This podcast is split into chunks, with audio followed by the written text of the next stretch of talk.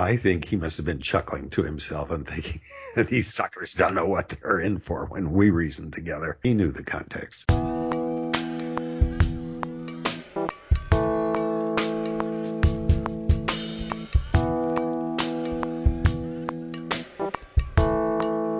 Welcome to the Common Errors in English Usage podcast. I'm here with Paul Brians, author of the Common Errors in English Usage website and book. I'm the editor of that book and host of this weekly podcast, Tom Sumner. Hello, Paul. Hi, Tom. Paul, you wanted to talk about the Bible, and your book is Common Errors in English Usage. And I thought, oh, this is great. We're going to talk about the Bible and language use and uh, I was going to ask you if you happen to know what game God was playing when when He created the universe. Nope. No, no, you don't. Okay. Uh, well, it was baseball. Really? Uh, and we know this because uh, Genesis starts out with, "In the beginning." oh, jeez. God created. You know, that was the big. Yeah. yeah. Okay, the beginning. Yeah. Uh, that, so I thought that's probably what you want to talk about is some puns and some bad jokes that are related to misreadings. Yes, yes. Is that what we're going to talk about? Well, uh, it, it's several different kinds of things: um, misinterpretations, uh, problematic translations, and taking things out of context, and, and so on. Um, this could be done in all kinds of ways, and some of them fairly heavy duty, which I'm not going to do here. I, this is a little on the lighter side. Um, but I thought I'd, I'd, start by talking a little bit about how I used to teach the Bible as literature. Mm-hmm. And I've discussed this somewhat before, and, but I just want to uh, repeat that my approach was historical and secular. That is, I wasn't trying to convey any particular religious views, but uh, studying uh, the background, the cultural, anthropological, archaeological, uh, mythical background of biblical texts, and then try to uh, understand what scholars have had to say about the intent of the original writers of the text, and then what later writers uh, made of the text. Um, a good example of that is uh, the books of First and Second Kings. Uh, large parts are are rewritten and revised in First and Second Chronicles, um, where the Jewish ideas had changed a great deal, and uh, among other things, they had much higher opinion of King David, for instance, and so you get a lot of revisionism going on in there. And then, of course, the the most controversial of all, the the Christian gospel writers taking the uh, passages from the Jewish Bible and uh, making them into prophecies of Jesus. And of course, that's a really sore point for Jews and a crucial point for fundamentalist Christians, uh, in which the, the Jews look at those passages and saying, uh, look, this has a completely different context from what you're giving it. That's, that's not what those words mean. And the gospel writers having a, a very fixed idea of uh, the connection with their own beliefs. And then, of course, what the early church made of uh, these writings, what the medieval church made of these writings, what the Catholic dominated views were, what modern scholars made of them. Uh, so there's a, there are layer after layer after layer of interpretation. And so there are many, many ways to read the Bible, and it's a, a multifaceted subject. And it depends partly on your your beliefs, what what you're going to see when you look at a particular text and what you're going to think is important. And one of the things I used to point out to my students is if you're a liberal Christian, you're probably going to put a lot of emphasis on the Sermon on the Mount and on uh, the ideals of peace and forgiveness and love and so on. And if you're a certain kind of fundamentalist, uh, then the book of Romans is going to be central and it's all going to be about the importance of faith, belief, and, uh, and so on. So uh, it, it, the way that you contextualize a particular text uh, is going to have a huge influence on your understanding of everything else. One of the things to understand from a modern scholarly point of view is that the Bible is not seen by modern scholars as a book it's a library and it's several libraries. It's the first five books which make up the Jewish Torah. Uh, there are additional works in Hebrew that are accepted into uh, the Jewish Tanakh. There is then additional works written in Greek, which were accepted by some Jews at one time, later accepted by Christians as canonical. Some of those then kicked out of the Bible by the Christians. Uh, some retained by the Catholic Church, others taken out by the Protestants. And so there's just layer upon layer upon layer that builds up and makes it a very, very complex subject. I'm not tr- going to try to go in any detail into any of that. Um, but I thought we'd start with a commonly misunderstood one that is actually treated in the book. Yeah, and but just to recap what you're saying, we're in the era now where six or seven hundred books get published every week or or more or something like that. And the Bible goes back, of course, to a time when um, there were not a lot of texts that were widely distributed. And the Bible seems to be an attempt to bring together uh, a lot of different um, writings and traditions and so and put them into one book. And that's how we get the Bible. Is that about right? I wouldn't say that. I'd mm-hmm. say it's still not one book.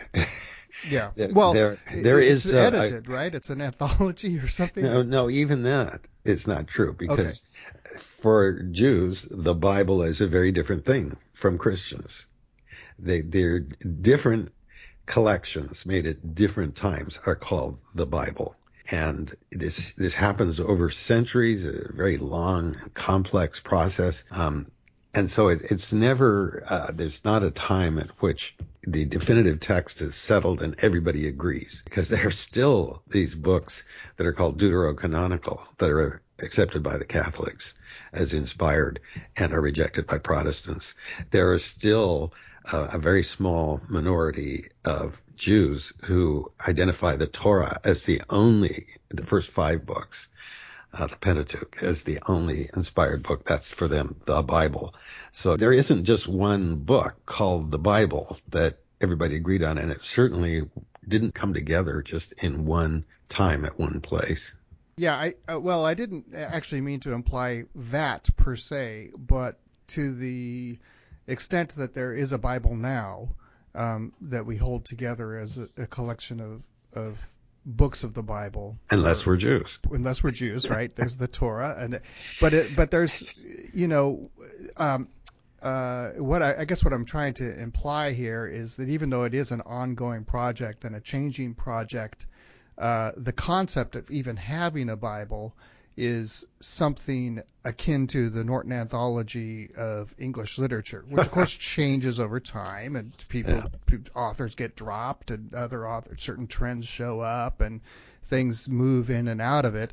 But um, uh, it is in itself an attempt to bring together these writings that convey uh, different aspects of this of this religion but at the same time, it, cre- it creates a lot of there are a lot of discrepancies and a lot of contradictions and a lot of things that come into play. Uh, I'm just doing biblical scholarship here for for dummies. I'm just I'm not trying to to yeah. be make a sophisticated extra sophisticated point about it, but this is a handle that uh, someone like me, who's not a biblical scholar, can kind of have on it because I think there is this perception that the Bible is the Bible and that's how it was and that's how it always will be. Right. And uh, there was a there was a a summit where there was one summit where all the scholars got together and all of the uh, priests are, got together and they all decided that this is the Bible and that that that settled it now forever. Well, in effect, that's what's happened by now, but this is many, many, many years later. Uh, this was an ongoing process creating what the books of the Bible are now. Well, I'm, I'm still going to insist that there never was a time in which there was one Bible with one canon. It just never happened.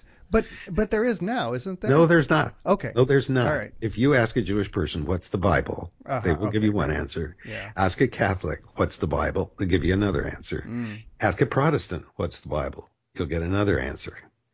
Those are all Bibles, and they all have a legitimate claim to the term. What's the difference between a Catholic and a Protestant Bible? There's about seven books written in Greek, um, which are like, and, and, and things like the additions to the book of Daniel, which were uh, admired by the early church, uh, the early Catholic Church, but which eventually the church decided were non-canonical. Uh, the Book of, of Wisdom is one of the better ones. Really, really interesting, beautifully written book the test developed with the idea that uh, the Bible books of the Christian scriptures were written by the disciples of Jesus. And that's not something I want to go into in any great length, just to say that the vast majority of non-fundamentalist scholars don't agree with that and think that the, the names of the writers there, uh, although they are also the names of the disciples, are these, that these are not really the disciples, that they're people influenced by Paul. And then we have a number of letters that are attributed to Paul that most scholars think are not actually by him or attributed to him.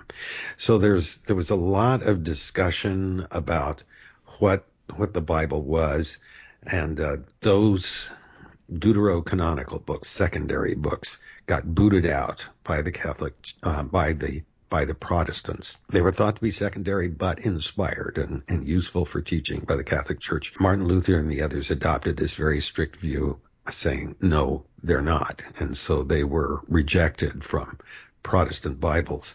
So right there you have this big division between the two. And it's always was interesting in my class when we would get to some of those deuterocanonical books the uh, the kids who thought they knew the Bible inside out would realize their copy of the Bible didn't even have these books in it, mm-hmm. and yet they are part of the the Catholic tradition. So, yeah, that's really important. Things have not changed much since the Protestant Bible came out. Um, there have been various scholars who tried to argue that, for instance, the Book of Revelation doesn't really belong, not with a lot of success among religious people.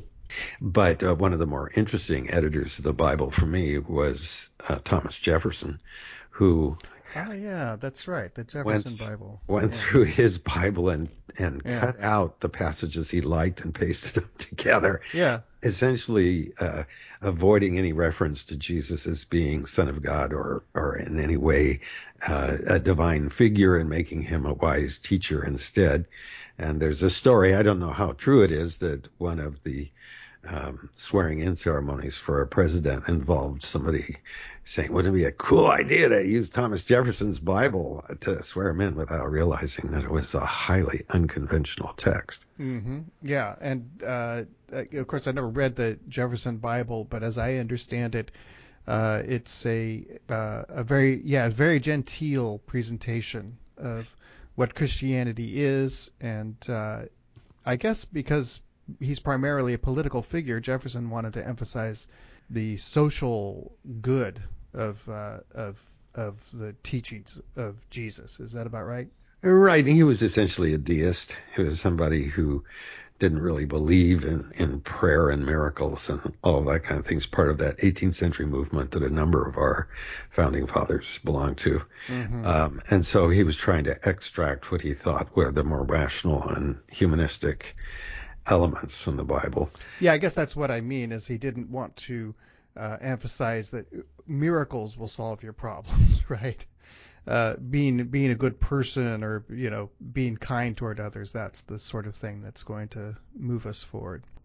Uh, there's an interesting um, other thing, which is not really a version of the Bible, um, but it's called the Woman's Bible, and was uh, edited by or created by Elizabeth Cady Stanton and a committee of feminists in the 19th century who were trying to uh, do a feminist critique of the Bible passage by passage. So the the first part is on the Pentateuch, and the second part is on Judges, Kings, Prophets, and Apostles. I have a copy of it. It's pretty interesting, but it's a running commentary on the Bible from a, an early feminist point of view. All right. Well, I think you've sufficiently made your point that the the Bible isn't just the thing that shows up uh, at the side of the. It used to be in the hotels everywhere, right? The Right. the Gideons used to run around and, and deposit them in hotel rooms. Do they still do that? Is that st- still? I don't know. I haven't run across the Gideon Bible in quite a while. Yeah, but uh, that Bible was decidedly, I think, a Protestant Bible.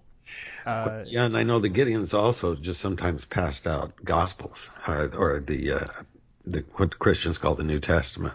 oh, separately. Right. They would just leave the Old Testament out entirely. Uh, well, when they when they were handing them out on the street, it's a lot smaller, and Yeah. easier Yeah. to deal with. Yeah. Uh, I still, I think maybe somewhere have my New Testament only Bible uh, that was handed out in Sunday school.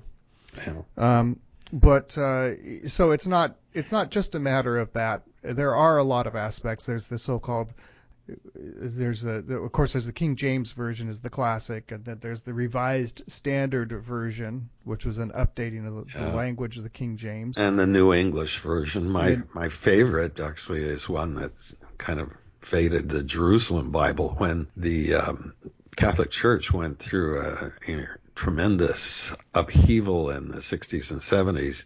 The Jesuits put together a new translation of the Bible based on modern scholarship. Uh, mm-hmm. which is much more liberal in its point of view than anything had been seen before. And the footnotes in it are amazing. Uh, and eventually, the Jerusalem Bible seems to have been, I don't know if it was repudiated or just sort of silently passed over, but there's now the Catholic Bibles that are circulating are n- not so out there as the Jerusalem Bible. Mm-hmm. Still makes it, one thing I liked about Jerusalem Bible was it paid great attention to literary quality, so the poetry really sounds like poetry, beautifully written. And there Uh, have been attempts to uh, uh, bring it really up to modern language. I remember a, the Living Bible was a translation that was made for uh, young young kids in the 60s. So Right, that- right. Oh, yeah. There've been all kinds of translations, and often people uh, assume that differences of people's interpretation in biblical passages have to do with mistranslation. That's a really common thing you hear, which is not usually the case, but there is one that I wanted to start by talking about here. Right. Let's get to the topic here. My, I guess my my role here is to completely derail you from what you want to talk about. Whether I'm doing bad puns or uh, running back and forth about the different uh, iterations of the Bible through the years, it's extremely important material, and there are a lot of words and phrases that uh, we have incorporated into our daily lives. And so let's get into those. Well, the one I wanted to start with is through a glass darkly. And you see that used a lot. It turns up in literature. It turns up in news reporting. Um, and it's, it's kind of amazing. One thinks of kind of peering through a dirty window or something. What is it through a glass darkly meaning? It comes from 1 Corinthians 13, 12, chapter 13, verse 12. And Paul is trying to explain how our mortal understanding is limited and imperfect. We we can't really understand the truth in this life. That's one of Paul's big arguments is that faith comes first and uh, ultimately all will be revealed, but the important thing is to have faith now. And that's certainly something that a lot of Christians put a lot of emphasis on. So, and, it is, and it's an answer to people who criticize religion in rational terms by saying, well, of course, we can't know uh, everything now. It'll all be revealed later. So he compares the way that we see things now to a dim and watery view reflected in a typical Roman style polished bronze mirror. We have quite a few of these Greek and, and Roman mirrors. They didn't have um, the kind of glass with mercury backing that uh, modern mirrors are. What they used for mirrors was just a very highly polished surface, and bronze was uh, the popular one. They were often very elaborately decorated. I've seen uh, bronze mirrors from Rome with a figure of Venus carved into them, which would be appropriate if a pretty woman was going to look into the, to the mirror to see, check out her looks. So uh, what he's saying actually is, for now we see in a mirror darkly, but it was translated by the King James translation, which is a great literary translation, of course, by far the most influential translation of the Bible in English. For now we see through a glass darkly. Okay, instead of mirror, it came out as glass. Now, clearly, although they had glass, there were glass bottles, especially in Egypt and in Rome, but they weren't using it for reflection, for reflective purposes. So, um, by the time King James comes around, we do have glass mirrors, and the word glass came to be used to mean a mirror. Look at yourself in a glass. It's a looking glass. We still have that term. And so they translated it, uh, we see through a glass darkly. But why through? Because it's not what Paul is trying to say. He's thinking of in. You're looking at your reflection in a mirror. But but by writing through a glass, it makes it sound like you're looking through, like I said, a, a window, maybe a, dark, a dirty window. And so that confused things. Nobody knows why that particular choice of through was chosen. It's uh, something people have tried to puzzle out. Most other translations and modern translations say as in a mirror a blurred image in a mirror and so on. But King James is so influential that the old wording still goes on. So the misperception here is that it's you're sort of looking through a dirty window, but that isn't the original no. meaning of it.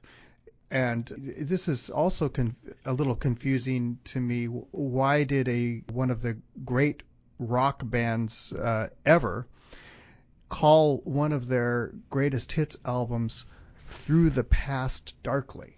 it, you know, I, that's one of those titles I saw as a kid for a Rolling Stones collection, and puzzled me forever because, of course, you know, I'm a, I'm I don't get the reference, and uh, they're always more literary than they they seem to be, and uh, that was a reference, of course, to this same passage.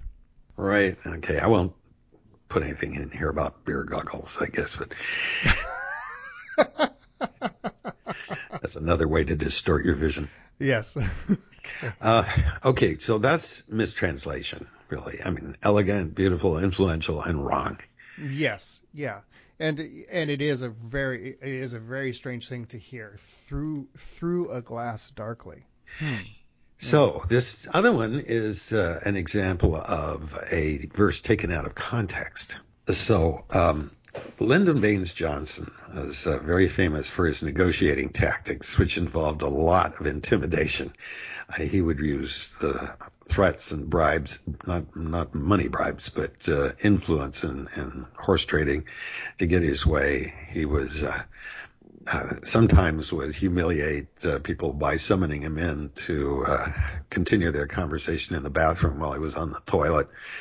he was uh, a very hard bargaining guy who used every bit of leverage he had, often for very good causes. Can't help being resentful for what he did about the Vietnam War, but he did bring home the civil rights legislation that was uh, one of his chief concerns. And he used to like to refer to his process of negotiation with a Bible verse Come, let us reason together. And this is from Isaiah 1:18. And um, you often will see it referred to today. It's very, very common in per- current discussions uh, when they're talking about the state of the current Congress and the way that um, the Republicans won't do anything that uh, Obama wants, or the Democrats and Republicans can't make deals with each other, and everybody lamenting the good old days when the opposite parties would sit down and discuss things in a reasonable fashion. Actually, they exaggerate. how frequent that was. yeah, I, I, I, think the movie uh, Lincoln put some of that to rest. Yeah, anyway. right. So I decided, well, let me see what the context of that is. Let us reason together. Sounds very nice, but here's what it says actually in Isaiah. Come now and let us reason together, saith the Lord. Though your sins be as scarlet, they shall be white as snow. Though they be red like crimson, they shall be as wool. If ye be willing and obedient, ye shall eat the good of the land. But if ye refuse and rebel, ye shall be devoured with the sword for the mouth of the Lord hath spoken it. That's got a little more, a little, a little twist to it. It's not exactly. See, I can't help. Uh, Johnson knew his Bible, uh-huh. and despite what people say about him, I think he must have been chuckling to himself and thinking, "These mm-hmm. suckers don't know what they're in for when we reason together." I see. Yeah, yeah. He he knew the context. Yeah, well, that's a, that's an interesting sort of sort of subversive use of the phrase, uh, if you look at it that way. We're just getting started with some of these phrases from the Bible. We spent a fair amount of time giving the background of what the Bible is. Very interesting discussion there. But I would like to get into more of these phrases uh, next time, uh, if if we can. Absolutely. All right. Great. Thank you, Paul. So long.